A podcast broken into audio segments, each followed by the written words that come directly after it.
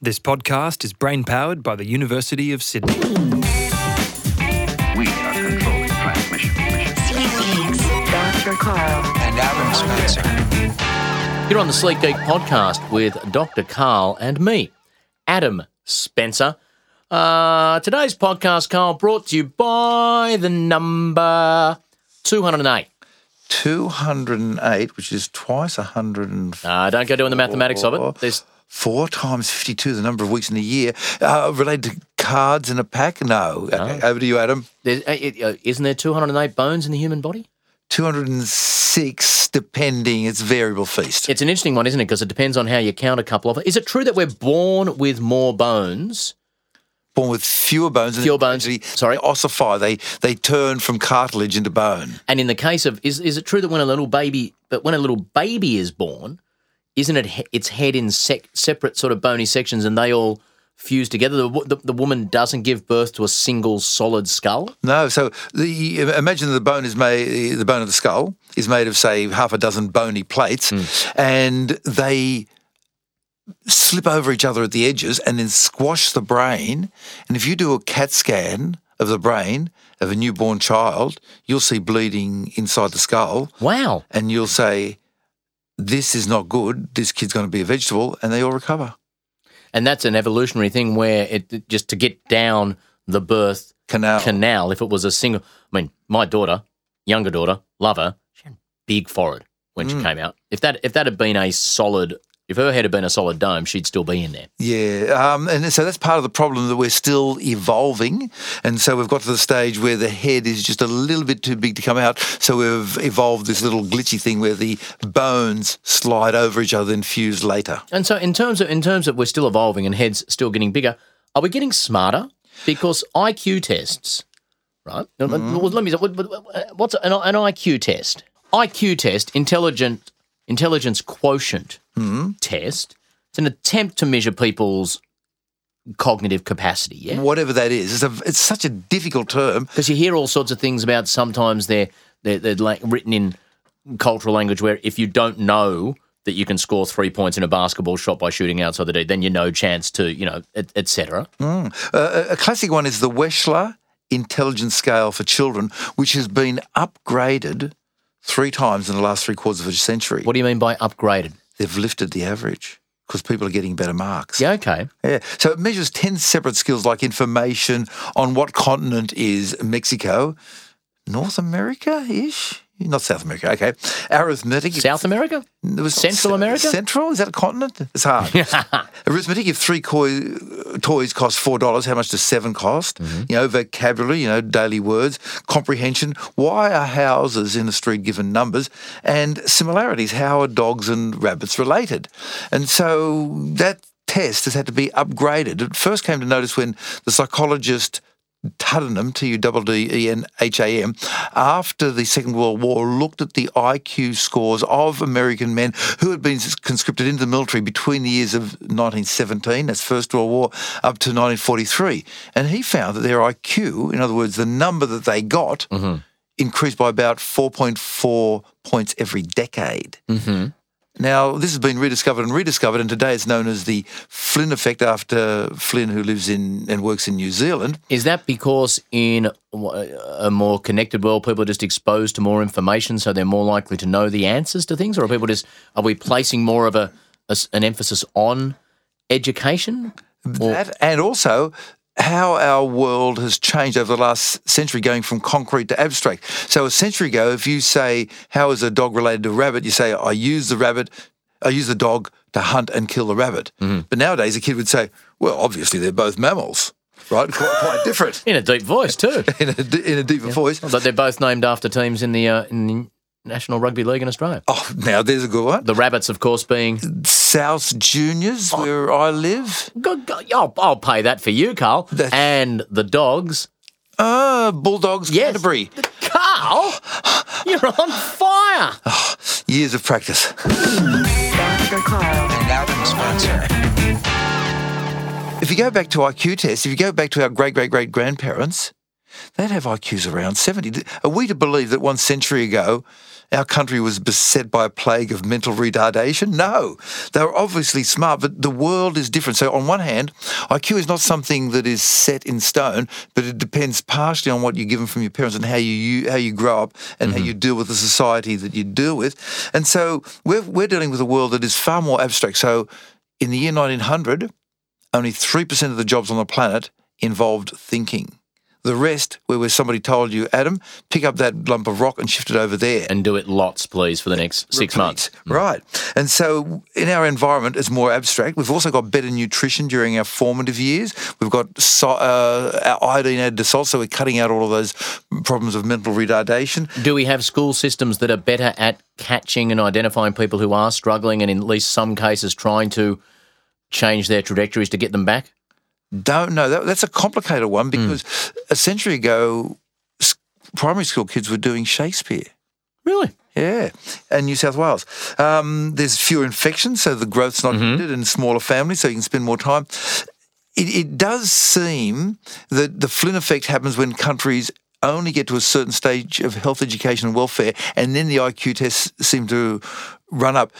The official description of it is officially mysterious. We don't understand what's going on, um, and we're getting better at doing the n- in the number scores, and, and we may well be actually getting smarter.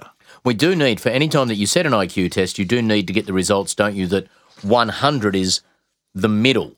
Now we should emphasise that. Now, please make that perfectly clear for the audience. Yeah, so so uh, uh, uh, uh, across a community of 10,000 people who do an IQ test, 100 should be The average. the mean score, right there, the, in, in, in the in the in the middle there, and between 85 and 115. Is that where two thirds of the population? a standard deviation. Yeah. You should have sixty-six percent. yeah, bell curve between 85 and 115, then it falls away very rapidly. So even though, you know, when people talk about someone who's got an IQ of 170 and that sort of stuff, 120 is a very is a very high Hmm. IQ. Yeah, mi- mine's one hundred and ten, so I'm just above average. That's when it was tested when I was a kid. Good on you, Karl. Well, just bit, but I work hard with it. I haven't got. I, I don't have much uh, meat, but I use it well. And that well, that's the interesting thing, isn't it? That people would also argue a couple of things there. First of all, that uh, EQ, Uh, emotional quotient. emotional, exactly is it emotional quotient? The, well, the idea that IQ, the, the, the theory is it's it's the brain's ability to take in information and process it. And correlate it and come up with conclusions. yeah. and now the, that that splits down into do you just know facts, but also the ability learning how to learn Yes. and having those skills with you for life being important.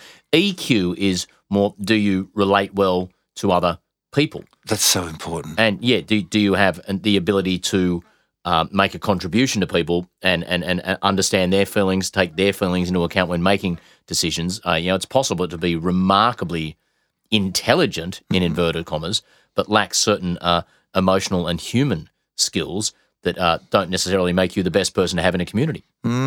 The Americans have a wonderful saying, and it's called spinning the wheels, where you've got so much horsepower in the engine that when you accelerate, uh, the wheels just break loose and they can't, you can't deliver your horsepower to the ground. And so I keep on coming across this where people are really smart and they're just spinning the wheels. They're just running in circles. They're not doing anything with their wonderful horsepower. They're just wasting their time. What do they need to do, Karl? Don't know. Get some EQ. Liberally apply some EQ under the hood.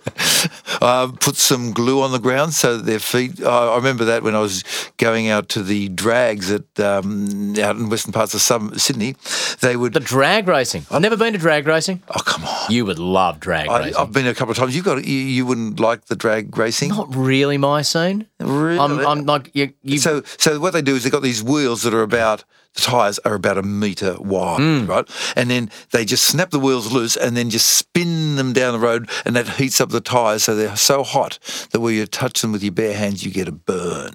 Now they're ready to do the acceleration strip uh, run where the tires will stick to the road. the idea of which is to try and get The quarter mile, a quarter mile in 2.8 seconds something horrendous. compared to someone who's done 3.1 seconds. Mm. I don't I don't mean to trivialize the phenomenal engineering and, and, and, and human bravery that's involved in that, but Yeah, I'm not. It just doesn't impress Oh, me. but it's, a, it's an emotional thing. Uh, my wife Mary and I actually went in a car that had been set up so that we could be passengers in a drag car. And basically, the moment it starts to move, it's just sheer terror. And you're sitting there thinking, ah, yes, um, nice day today. Uh, must remember to cook some broccoli for dinner. Oh my God!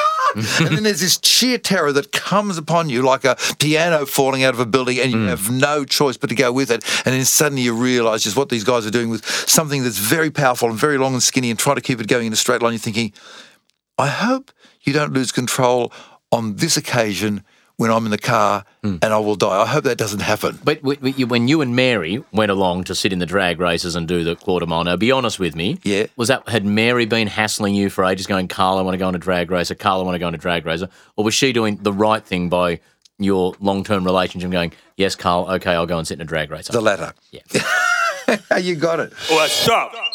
Twitter time. Yeah.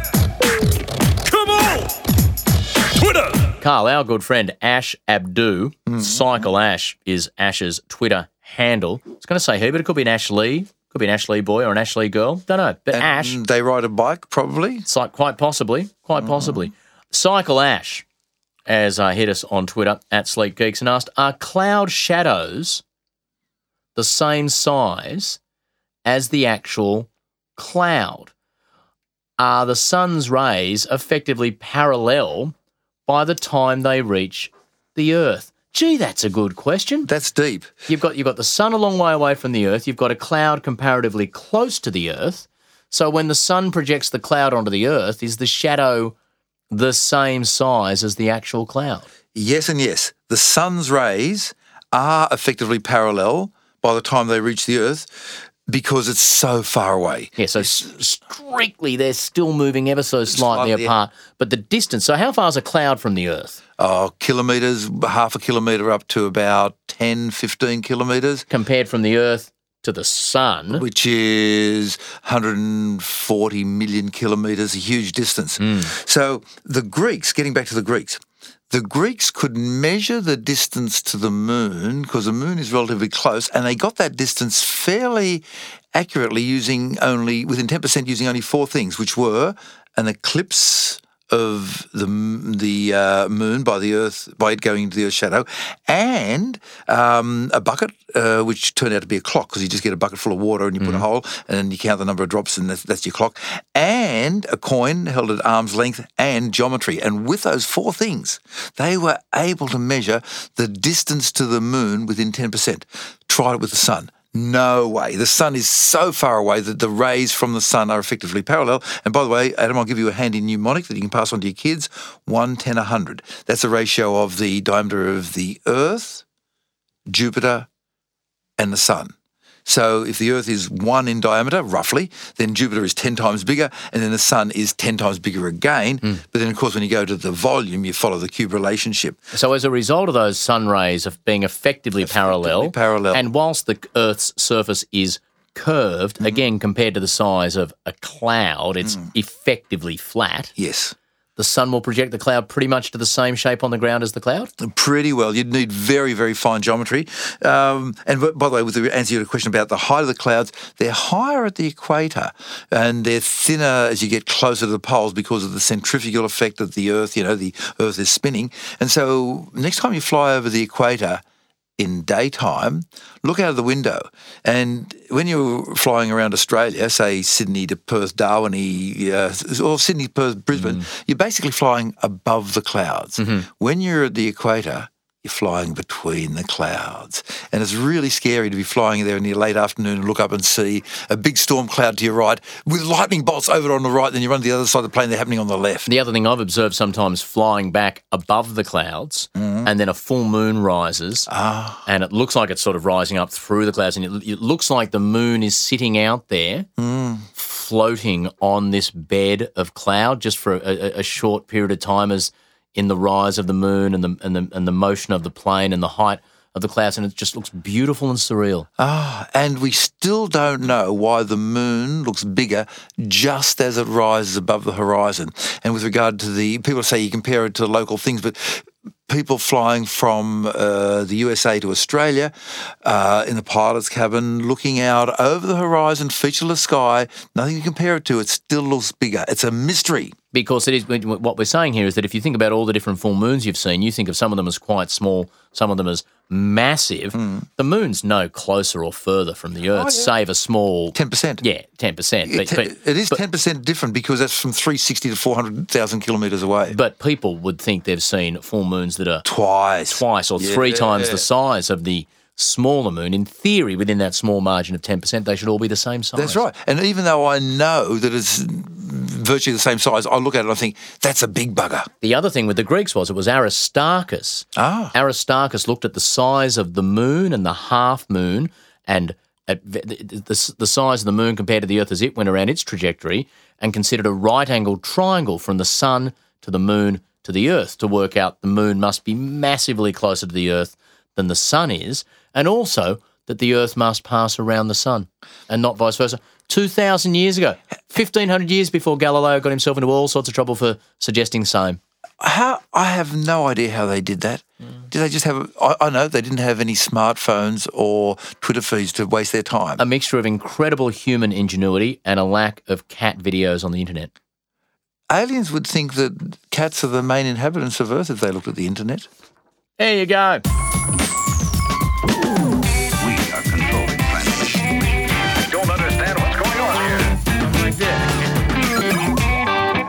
Cakes.